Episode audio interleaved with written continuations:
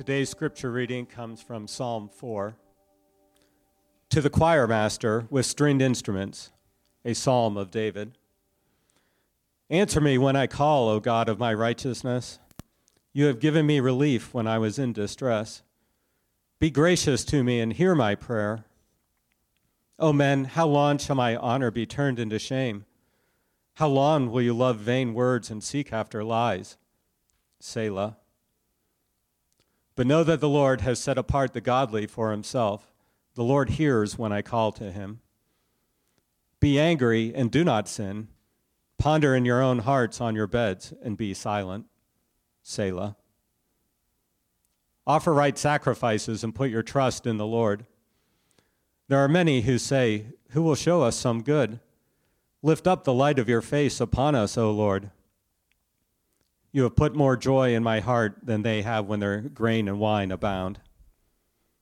In peace I will both lie down and sleep, for you alone, O Lord, make me dwell in safety. The book of Psalms, right in the middle of your Bible, chapter 4. That's where we will be for this last message of 2019. Just so you know as well, let's make a quick announcement in two weeks from today, I'm going to start a new series entitled Brave in the New World. And what I want to address in that series is a few topics that are pressing in our day. Let me put it that way. And I want to address uh, things that, that need to be addressed by the church topics like gender, marriage, sex, sanctity of life, etc. I see this series as lasting about five weeks and addressing those things. All of that will begin on January 12th, 2020. So put that on your calendars and be aware of that. But for today, for this last message of 2019, I want to look to the Old Testament and I want to look to the book of Psalms. And I, I want to look at something in the Old Testament that addresses the anxious heart. I've entitled the message today, a, a prayer for the anxious heart. A prayer for the anxious heart. Anxiety is quite a problem in our world today, isn't it now? And some of you might say, Pastor Tony, it's between Christmas and New Year's. There is no anxiety right now. Life is good. Well, you might have to log this away for when you go back to work in January and life gets back to normal. Or maybe you can think back to Christmas season and the Christmas family party when you wished I had preached this sermon before that. Whatever the case, the reality is that anxiety is a real struggle for us in in our human state in our with with with the flesh and the the the issue that we have there the struggle that we have there. And and I'll just say this categorically anxiety as we know it in our world that that's a spiritual condition that's a spiritual issue. But there are ways in which that spiritual matter actually creates physical and emotional problems right? I'll give you some examples of this. Doctors say that the following effects result from anxiety, irritability, depression, insomnia, fatigue, headaches, migraines, tightness in the muscles of the neck, tightness in the muscles of the back. Anxiety can cause an elevated heart rate. Anxiety can cause high blood pressure, upset stomach, ulcers, some studies have indicated that anxiety actually weakens a person's immune system and makes them more susceptible to colds, like diseases, uh, colds and diseases, including cancer. I read a statistic recently that nearly 10% of Americans are on some kind of anti anxiety medication Prozac, Xanax, Halcion, Zoloft, Paxil, Librium, Valium. It seems like more and more of these medications are coming out all the time and and the need is there. The National Institute of Mental Health, the Anxiety and Depression Association of America claim that anxiety disorders are the most common mental illness in the US, affecting 40 million adults or 18% of the population. All this anxiety, anxiety, anxiety in our hearts. And I, have got this issue too. And what's ironic when you stop and think about it is we as a country have less to be anxious about than just about anybody else in the history of the world and throughout the world today, right now.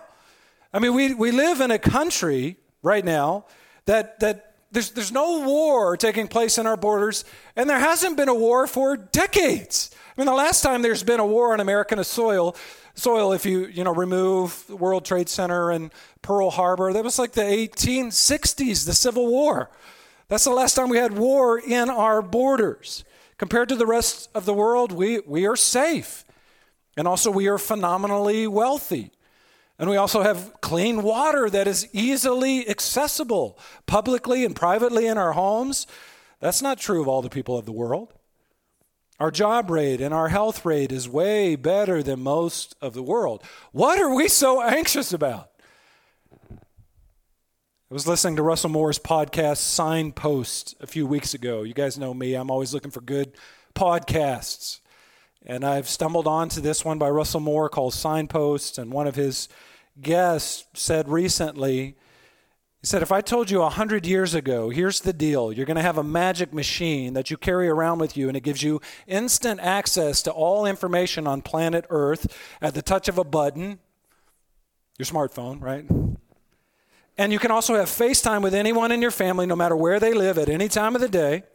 And you can walk into a market and you can buy product from anywhere in the world that's sourced out of your local supermarket. And also, you can order with your magic machine something, and in two days or less, it'll be delivered to your home at your front door. If you told somebody that 100 years ago, just coming out of World War I, right? They, they would have thought you were talking about utopia. That, what a great place. Does that place exist? That's the world that we live in now, and yet, I mean, let's face it, there's anxiety in our world. We got issues. The, the suicide rate is increasing in America. We have an opioid crisis that is destroying communities. Our country is fractured, polarized, and divided. There's a lot of anger. You would have thought the social media thing would have been great for our world, and in some ways it is, but it also it, it proliferates a lot of anger and frustration and anxiety in our lives, doesn't it now? I don't really want to get into the causes of anxiety. Maybe I'll deal with that in the series, Brave in the New World, but I want to talk more today about the solutions for this anxiety problem. Let's be solutions oriented this morning. How do we battle anxiety in our lives? Do you know, Christian? What would you do? What does the Bible tell us to do with our anxieties? Well, the Bible teaches us very simply to pray them out and to pray them through. The Bible says this. Have you heard this before? Do not be anxious about anything, but in everything by prayer and supplication with thanksgiving present your requests to God, and the peace of God that transcends all understanding will guard your hearts and your minds in Christ Jesus. Y'all ever heard that before? The Bible says we need to pray. The Bible says we need to have faith. If your anxiety level is way up here and your prayer life is way down here, that's not good. If your if your fear is way up here and your faith is way down here, you're going to have problems. You're going to have issues, not just spiritually, but also mentally, emotionally, physically. If I could speak personally for just a second, I mean, there was a time in my life, I've shared this with you guys before, there was a time when I, I struggled big time with anxiety. I used to get anxious about a bout of anxiety that was coming over me. I used to be anxious about my anxiety. I, I mean, it was a real problem. And, you know, now, okay, I'm, I'm still a work in progress. I mean, now in my best moments, in my best moments, when I feel it rising inside of me, when I feel it coming over me, I'm like, all right, let's go. Tony, get on this. You need to pray. Your, your anxiety's up here and your prayer life's down here. Your fear's up here and your faith is down here. You need to equalize that. You need to cry out to the Lord. That's at my best moments. At my worst moments, it gets the best of me. And, you know, there's a sense in which, with anxiety, there's a goodness in it because it forces me and it forces you to depend upon God in ways that you're not depending on Him now. Because by nature, too, I'm, I'm, I'm a pretty independent, self dependent person, or so I think. And as my anxiety res- level rises, it, it's a reminder to me Tony, you need to lean on God. You need to trust in God. You need to pray more. Now, I could talk more about Philippians 4 6 through 7. I've preached that passage before here. But instead, I want to I want to look at somebody's own personal struggle with anxiety. I, I want just to speak into this issue more. I want to access 3,000 year old wisdom for our lives from a sage from a wise man, in fact, a king over Israel, who, through the Holy Spirit, inspired by the Holy Spirit, gave us some advice on how to deal with anxiety. Would that be of interest to you, Harvest Decatur? This sage, otherwise known as King David, in his day, he didn't have powerful pharmaceuticals to deal with anxiety. He did, he did have wine, He's going to mention that in this psalm, but that's not the solution to his anxiety problem. That's not what he calls as the solution to his anxiety problem. Unlike us, he didn't have Amazon Prime. He didn't have the conveniences of our modern world. In fact, he didn't live a life of peace. He was a man of war. There was constant battle all the way, always around him. There was um, there were threats against him, both outside and inside of his kingdom. His own family, members of his own family, his son Absalom turned against him. And so, with all of this anxiety, with all of this stuff happening with the king of Israel, where does David go when anxiety grips his heart? What does he do with that anxiety? What does David do when his soul is downcast and his life gets wonky? Here's what he does can write these down as numbers one through four in your notes. I want to give you today four answers to the question How does David deal with anxiety in his heart? How does David deal with anxiety in his heart? Here's the first thing he does he cries out to God for help. He doesn't go first to the medicine cabinet. He cries out to God for help. David says this in verse 1 Answer me when I call, O God of my righteousness. Does that sound like somebody who's in distress? Yeah, and by the way, you know, this, this is the kind of talk only a person who has a close, intimate relationship with God talks like this to God. There's, there's an impertinence in this, isn't there? Answer me when I call, oh God of my righteousness. I need you right now. You have given me relief when I was in distress. Be gracious to me and hear my prayer. Whew. By the way, when I read that, that that's verse 2. When I read verse 1, that's actually verse 2 in the Hebrew Bible. And that's because the superscription recorded, not with the verse in your English Bible, that's actually verse 1 in the Hebrew, and that's as old as the rest of this psalm. It's part of the scripture. To the choir master with stringed instruments, a psalm of David. That's why George read it just a second ago. And that superscription is really important because it tells us that David, David was the author of this psalm. That's helpful. But it also tells us that David wrote this for public consumption. Okay? Does that make sense? Y'all know what I'm saying here? This, this is not like David's private diary that he didn't want anybody to see, and somebody snuck into his room at night and grabbed it and put it in the Psalms. Said, How'd that get there? No, David wrote this for us. David recorded this for, it wasn't David's private diary recording his private thoughts between him and God only. It was, but it was meant for us to read. And this is David bearing his soul for us, and, and he even sets it to music. He wants us to sing it, which, you know, what, what does he want us to sing? What's he showing us here? He's showing us how to call on God in the midst of distress. Answer me when I call. Oh God of my righteousness, don't leave me hanging. You are righteous, God. I'm not. I need you right now. You have given me relief when I was in distress in the past, right? So now, in light of what you've done in the past, be gracious to me and hear my prayer. You ever prayed a prayer like that before the Lord? Have you now? Maybe in the, the privacy of your own home or in your own diary? I have. If you haven't prayed a prayer like this, you will someday.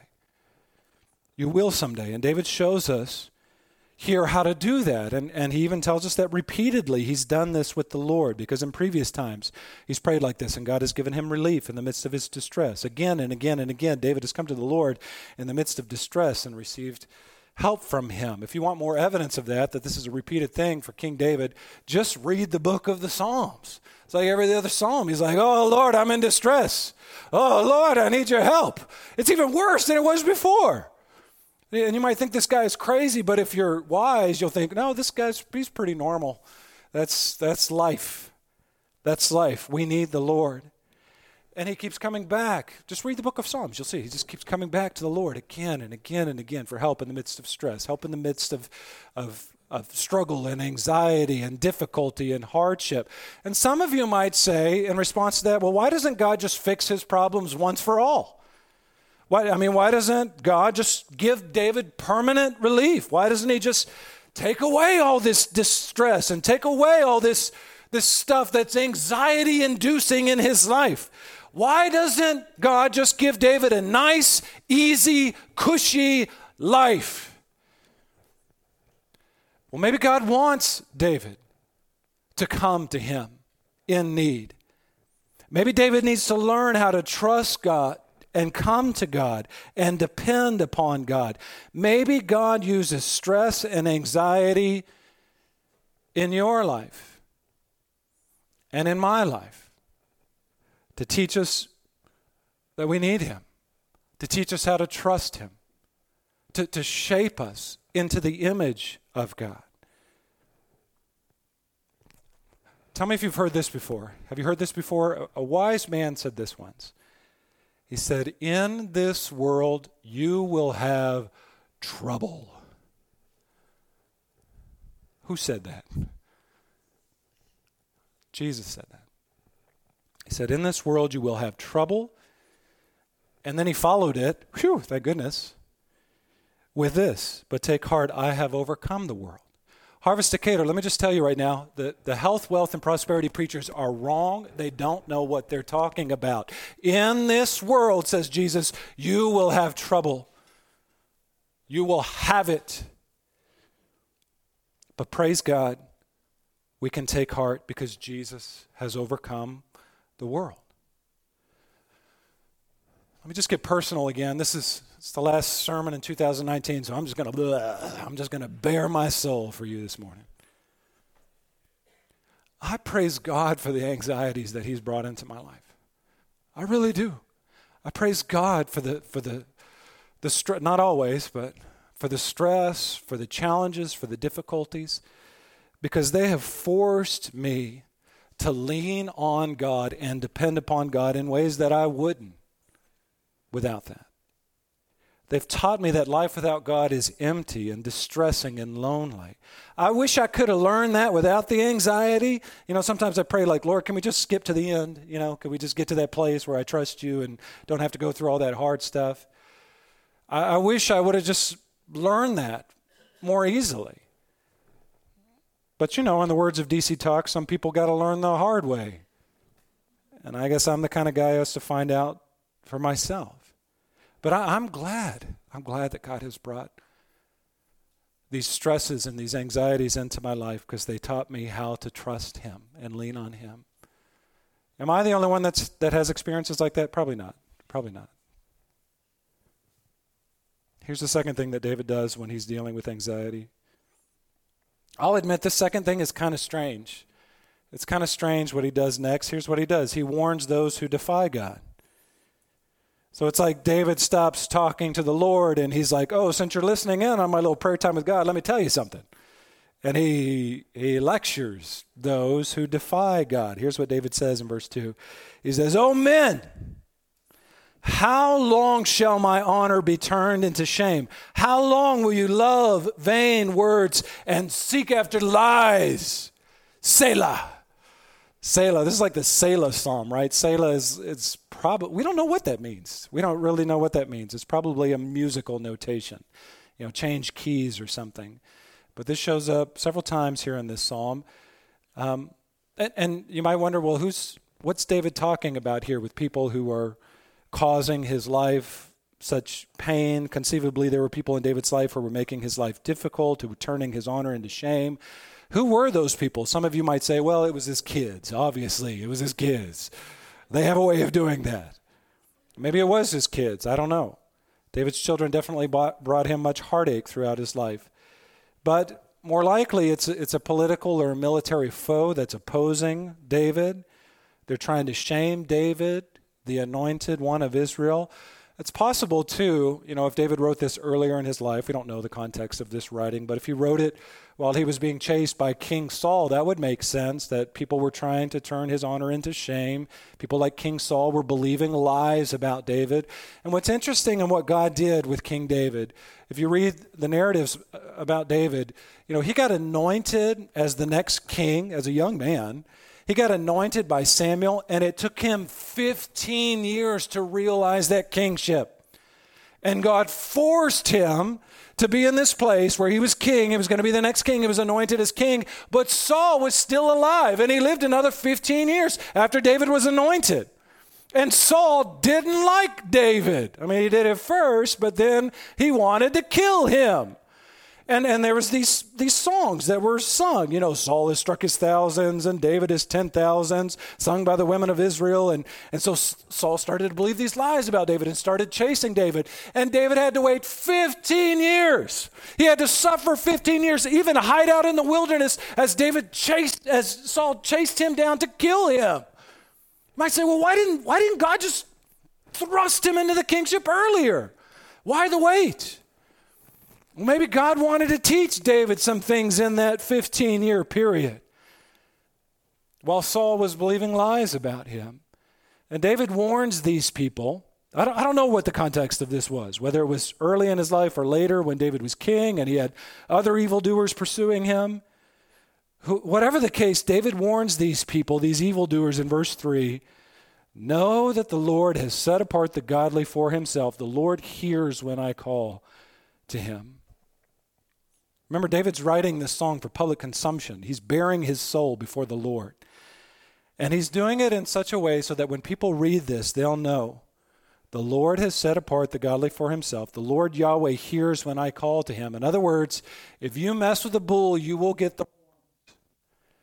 If you mess with the cubs, you'll have to deal with Mama Bear. And God's going to take care of his own. It's, it's interesting to me in our day how, how many times I hear people say, I want to be on the right side of history. I want to be on the right side of history. I want to be on the right side. Y'all hear that? I hear that all the time.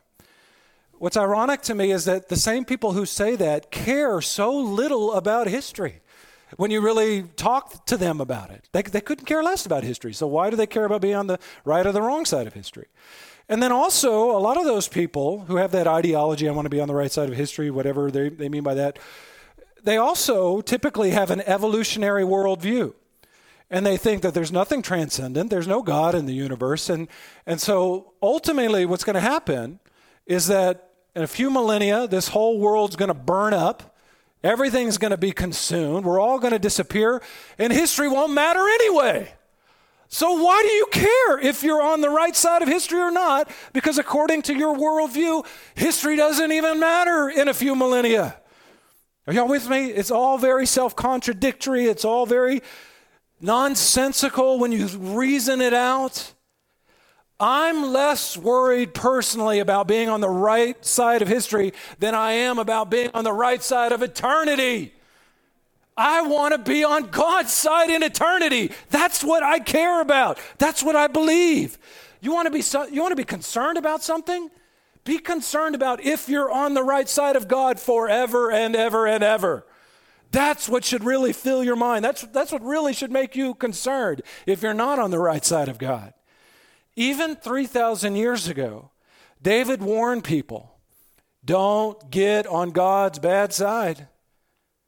Don't oppose the God of the universe.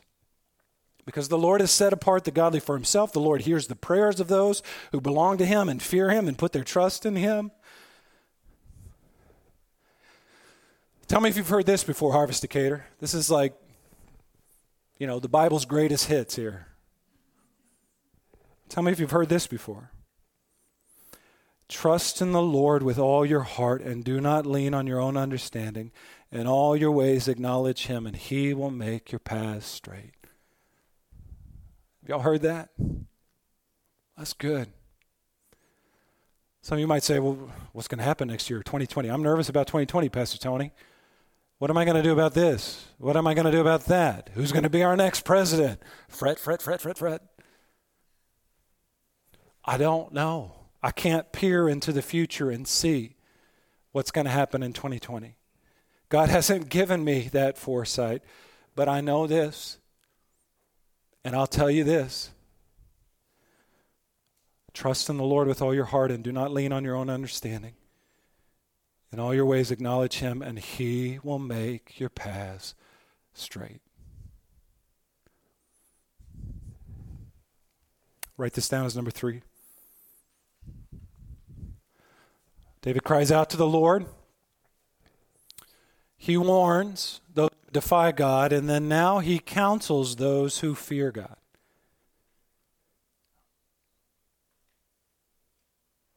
I've been thinking about this this last week, just studying this psalm, and I have wondered at different times, you know, what David is doing here in this psalm. Because first he talks to God, and then it's like he steps out of that conversation and starts talking to other people those who defy God, verses 2 and 3, and then he counsels those who fear God, verses 4 and 5. And I, have wondered if maybe, you know, maybe David's not communicating to the outside world. Maybe he's just talking to himself, you know? Like, like he's talking to God, and then all of a sudden in verses 2 and 3, he's saying, Don't defy God, David. Remember what happens to those who defy God. And then in verse 4 and 5, he starts telling himself, Be angry and do not sin, David. Remember what happens to those kinds of people. What do y'all think? Do y'all think my theory's crazy? Y'all talk to yourself like that sometimes in your prayer? I do. Don't be an idiot, Tony. You know, remember the last time you got away from the Lord? You know, that didn't end up anywhere good. You guys have conversations with yourself like that? Now you think your pastor's crazy, don't you? I don't know if that's what David's here. Maybe he's talking to himself, maybe he's talking to us, maybe he's talking to both, but here's what he says in verse 4 and it's it's incredibly practical what he does here. Here's what he says. Look at verse 4. He says, "Be angry." Harvest Harvesticator, be angry and do not sin. Ponder in your own hearts on your bed and be silent. Selah. The word for be angry here, it's the Hebrew word ragaz, and it means literally to quake or to shake or to tremble. It can also mean to be in anguish or to be in emotional pain or distress. And in fact, this word ragaz, it has a whole realm of emotions that can, can be referenced here beyond just being angry. And what David is saying here, here's his advice for you. It's incredibly practical. He's saying, All right, get angry, be angry. You're angry, you're agitated, you're frustrated in that state, don't sin. You come home agitated, don't take that out on your wife and your kids. You come home and you're, you're, you're bothered, you're struggling, don't lash out. Don't blow up. Don't boil over with your anger or with your frustration or with your anxiety. Don't lash out at your wife or your kids. Don't lash out at your husband. Don't escape from your troubles with with drink or with sex or with gluttony. Be angry, be agitated, be frustrated, frustrated, but do not sin. Tremble and shake, but do not sin. Instead, what am I supposed to do then, Pastor Tony? Do this. David says, Do this. Ponder in your own hearts on your beds and be silent. Hush. Is that helpful? Just be quiet. Don't say something that you're going to regret in your anger. Don't react in anger. Don't, don't blow up. Don't melt down. Instead, whew, ponder in your heart. Think it through. Go to, go to your bedroom if you have to and, and, and spill out your guts before the Lord on your couch, on your bed, and be silent and think the situation through. here are some questions to ask yourself when, when that anger, when that agitation, when that anxiety starts to rise. Ask yourself, what is troubling me right now? In what way am I not trusting God in this situation?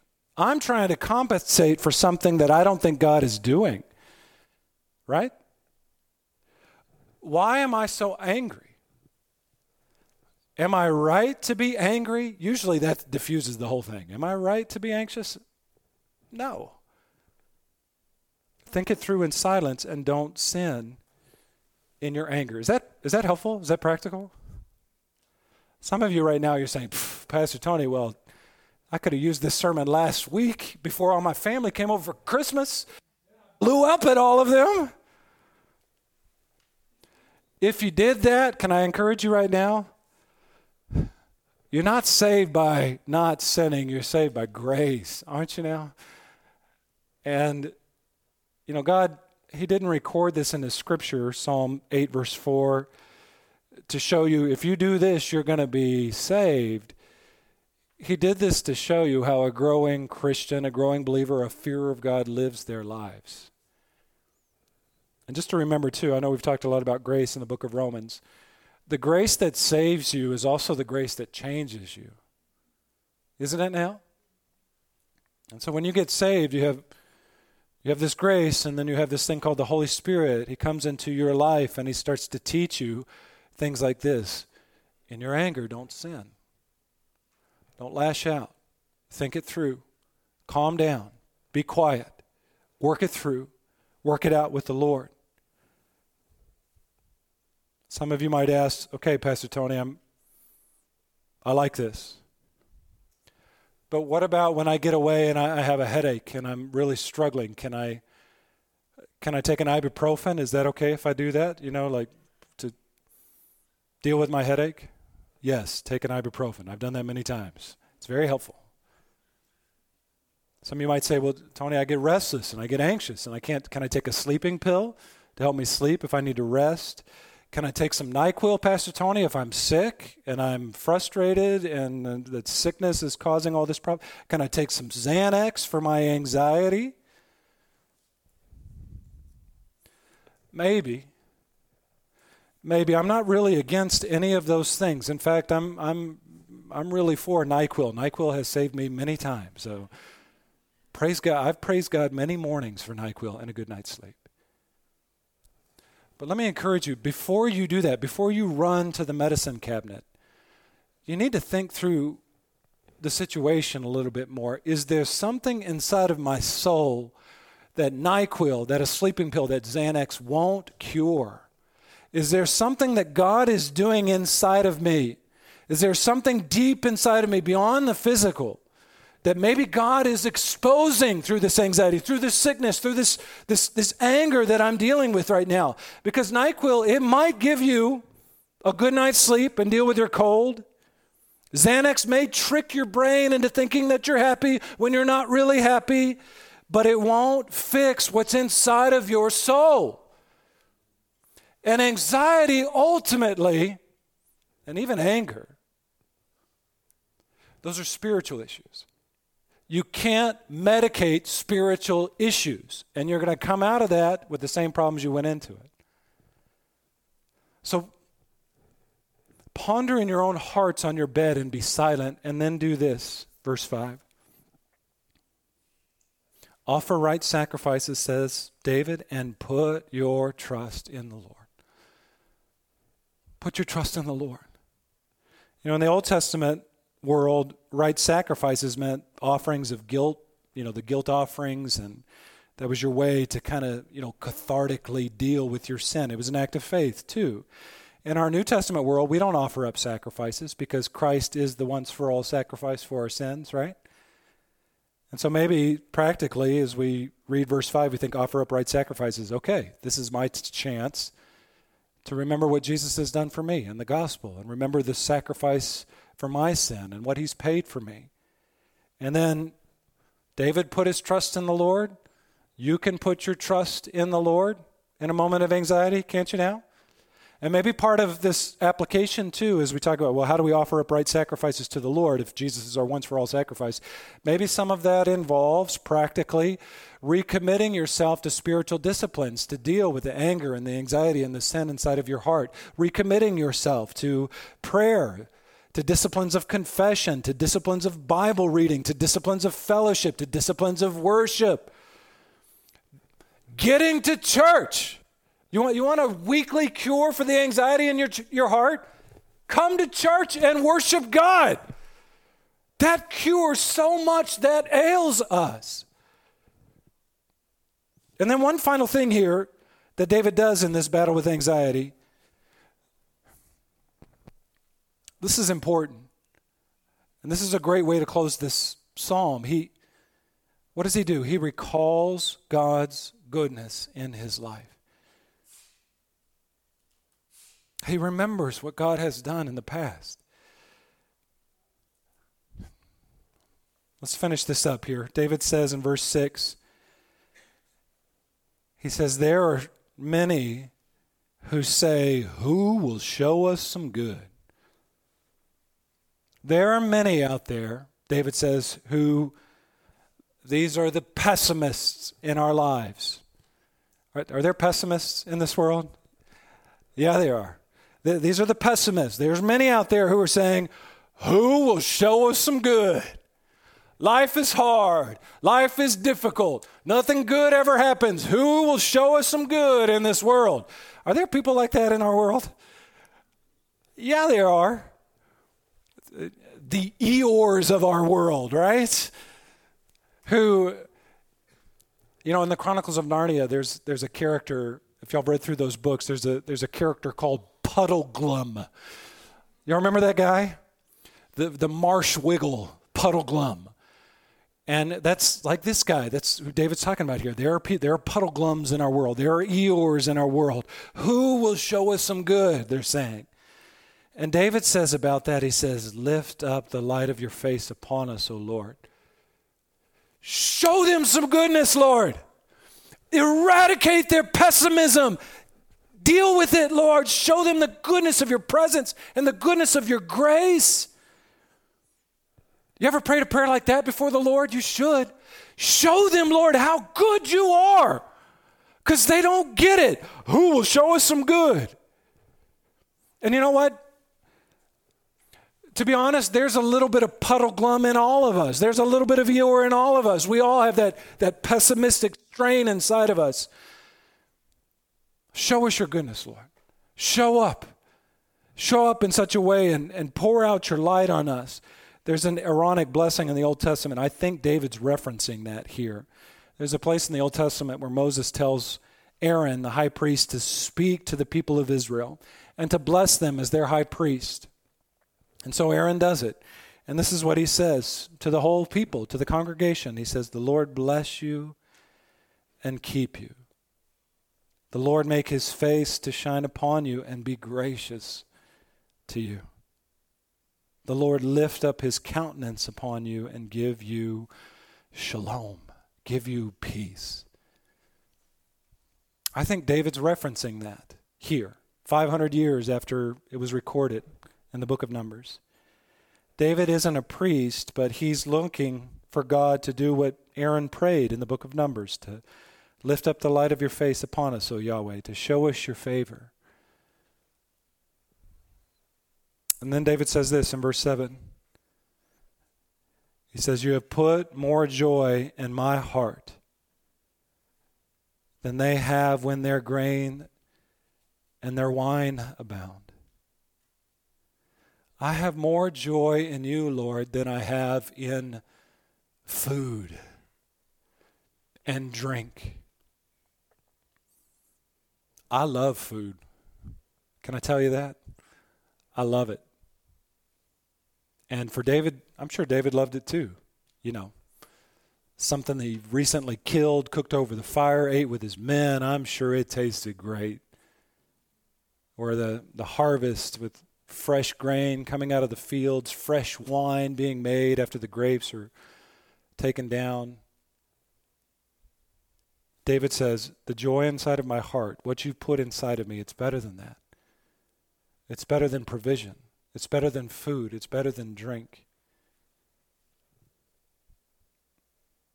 Verse 8 In shalom, in peace, I will both lie down and sleep, for you alone, O Lord, make me dwell in safety.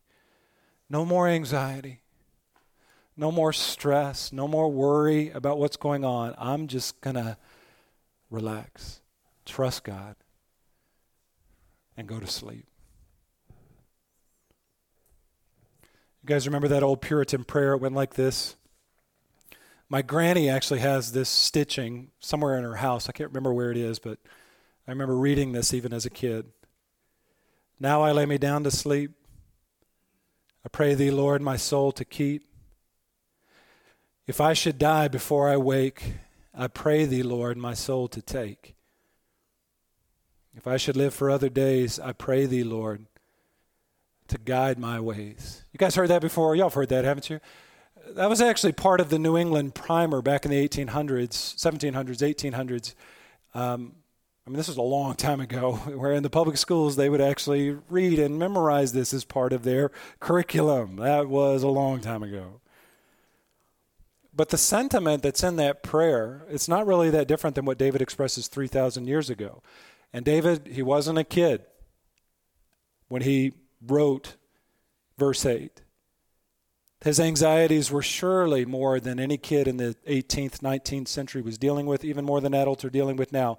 And David, as king of Israel, dealing with these threats to his life, threats both inside of and outside of his kingdom, all these horrible things, all these anxieties that he's dealing with, all these burdens that are weighing down on him. In the midst of that, you know what he says? You know how he closes the psalm? I'm going to go to sleep.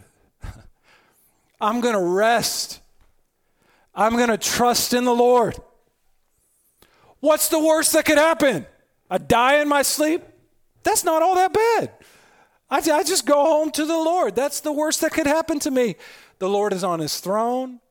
I belong to the Lord. I'm going to sleep. In peace, I will both lie down and sleep, for you alone, Lord, make me dwell in safety. You know what Psalm 4 teaches us? It doesn't just teach us how to deal with anxiety. I hope you've learned a thing or two about that, but Psalm 4 teaches us how to go to bed at night. It teaches us how to sleep.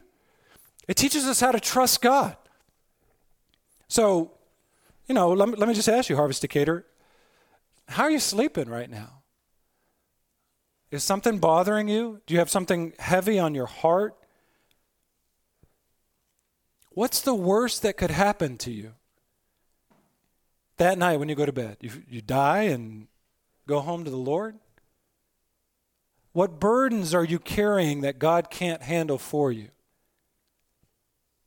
What troubles are you dealing with that you, you can't overcome by knowing that God has got you in the palm of His hands, that He is sovereign, He is on His throne, and He's going to do His good work in your life?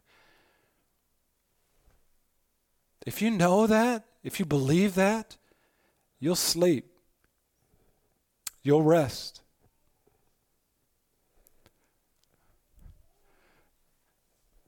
When Alistair was a little boy, I used to sing this song to him. It's a song called MLK by U2. It's too bad Sonia's not here because she loves U2. But I used to I used to sing this song to him when he was little to kind of, you know, put his restless heart at ease. But I think I sung it too because my heart was restless as a young father and I needed it. And and the song, some of you might have heard it before. It just goes like this: Sleep, sleep tonight, and may your dreams be realized. If the thundercloud passes rain, so let it rain rain on him. Even as a kid, Alistair was like, That's not right, Daddy. You're not singing that right. You're off key.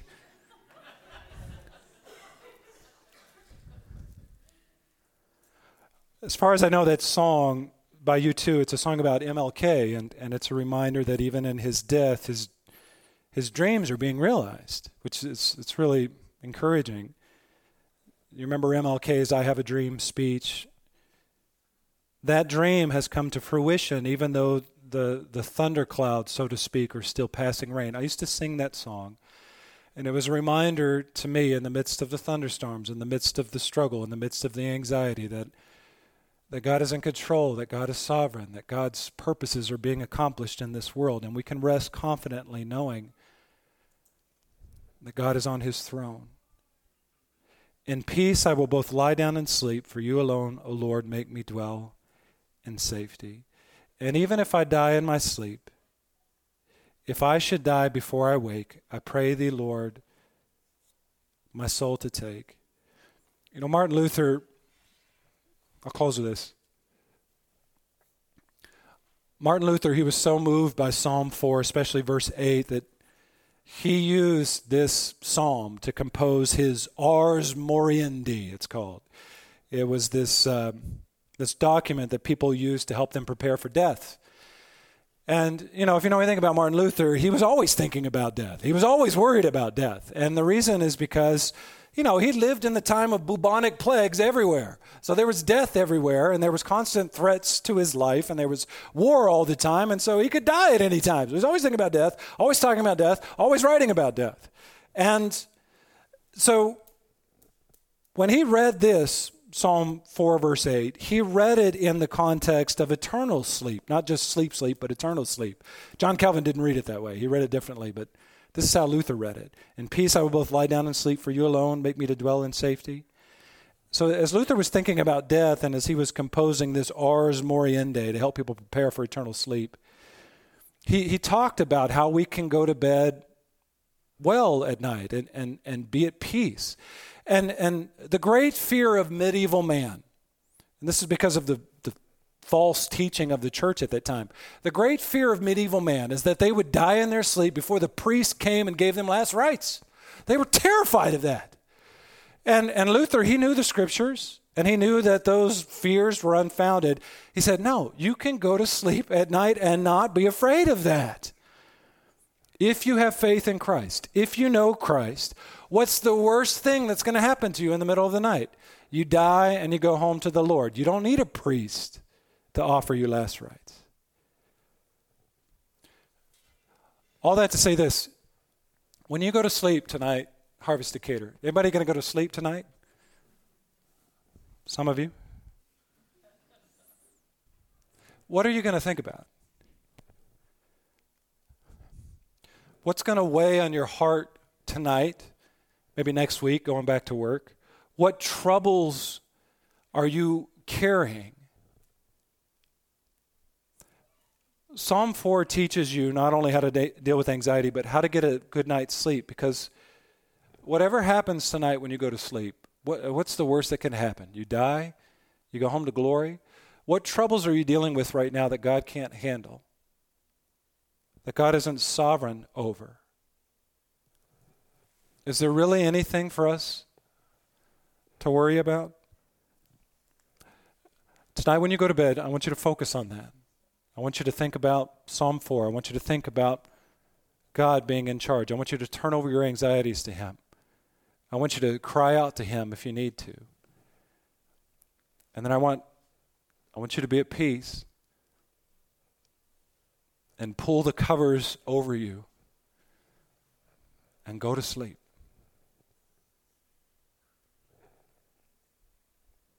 Now I lay me down to sleep. I pray the Lord my soul to keep. If I should die before I wake, I pray the Lord my soul to take. If I should live for other days, I pray thee, Lord, to guide my ways.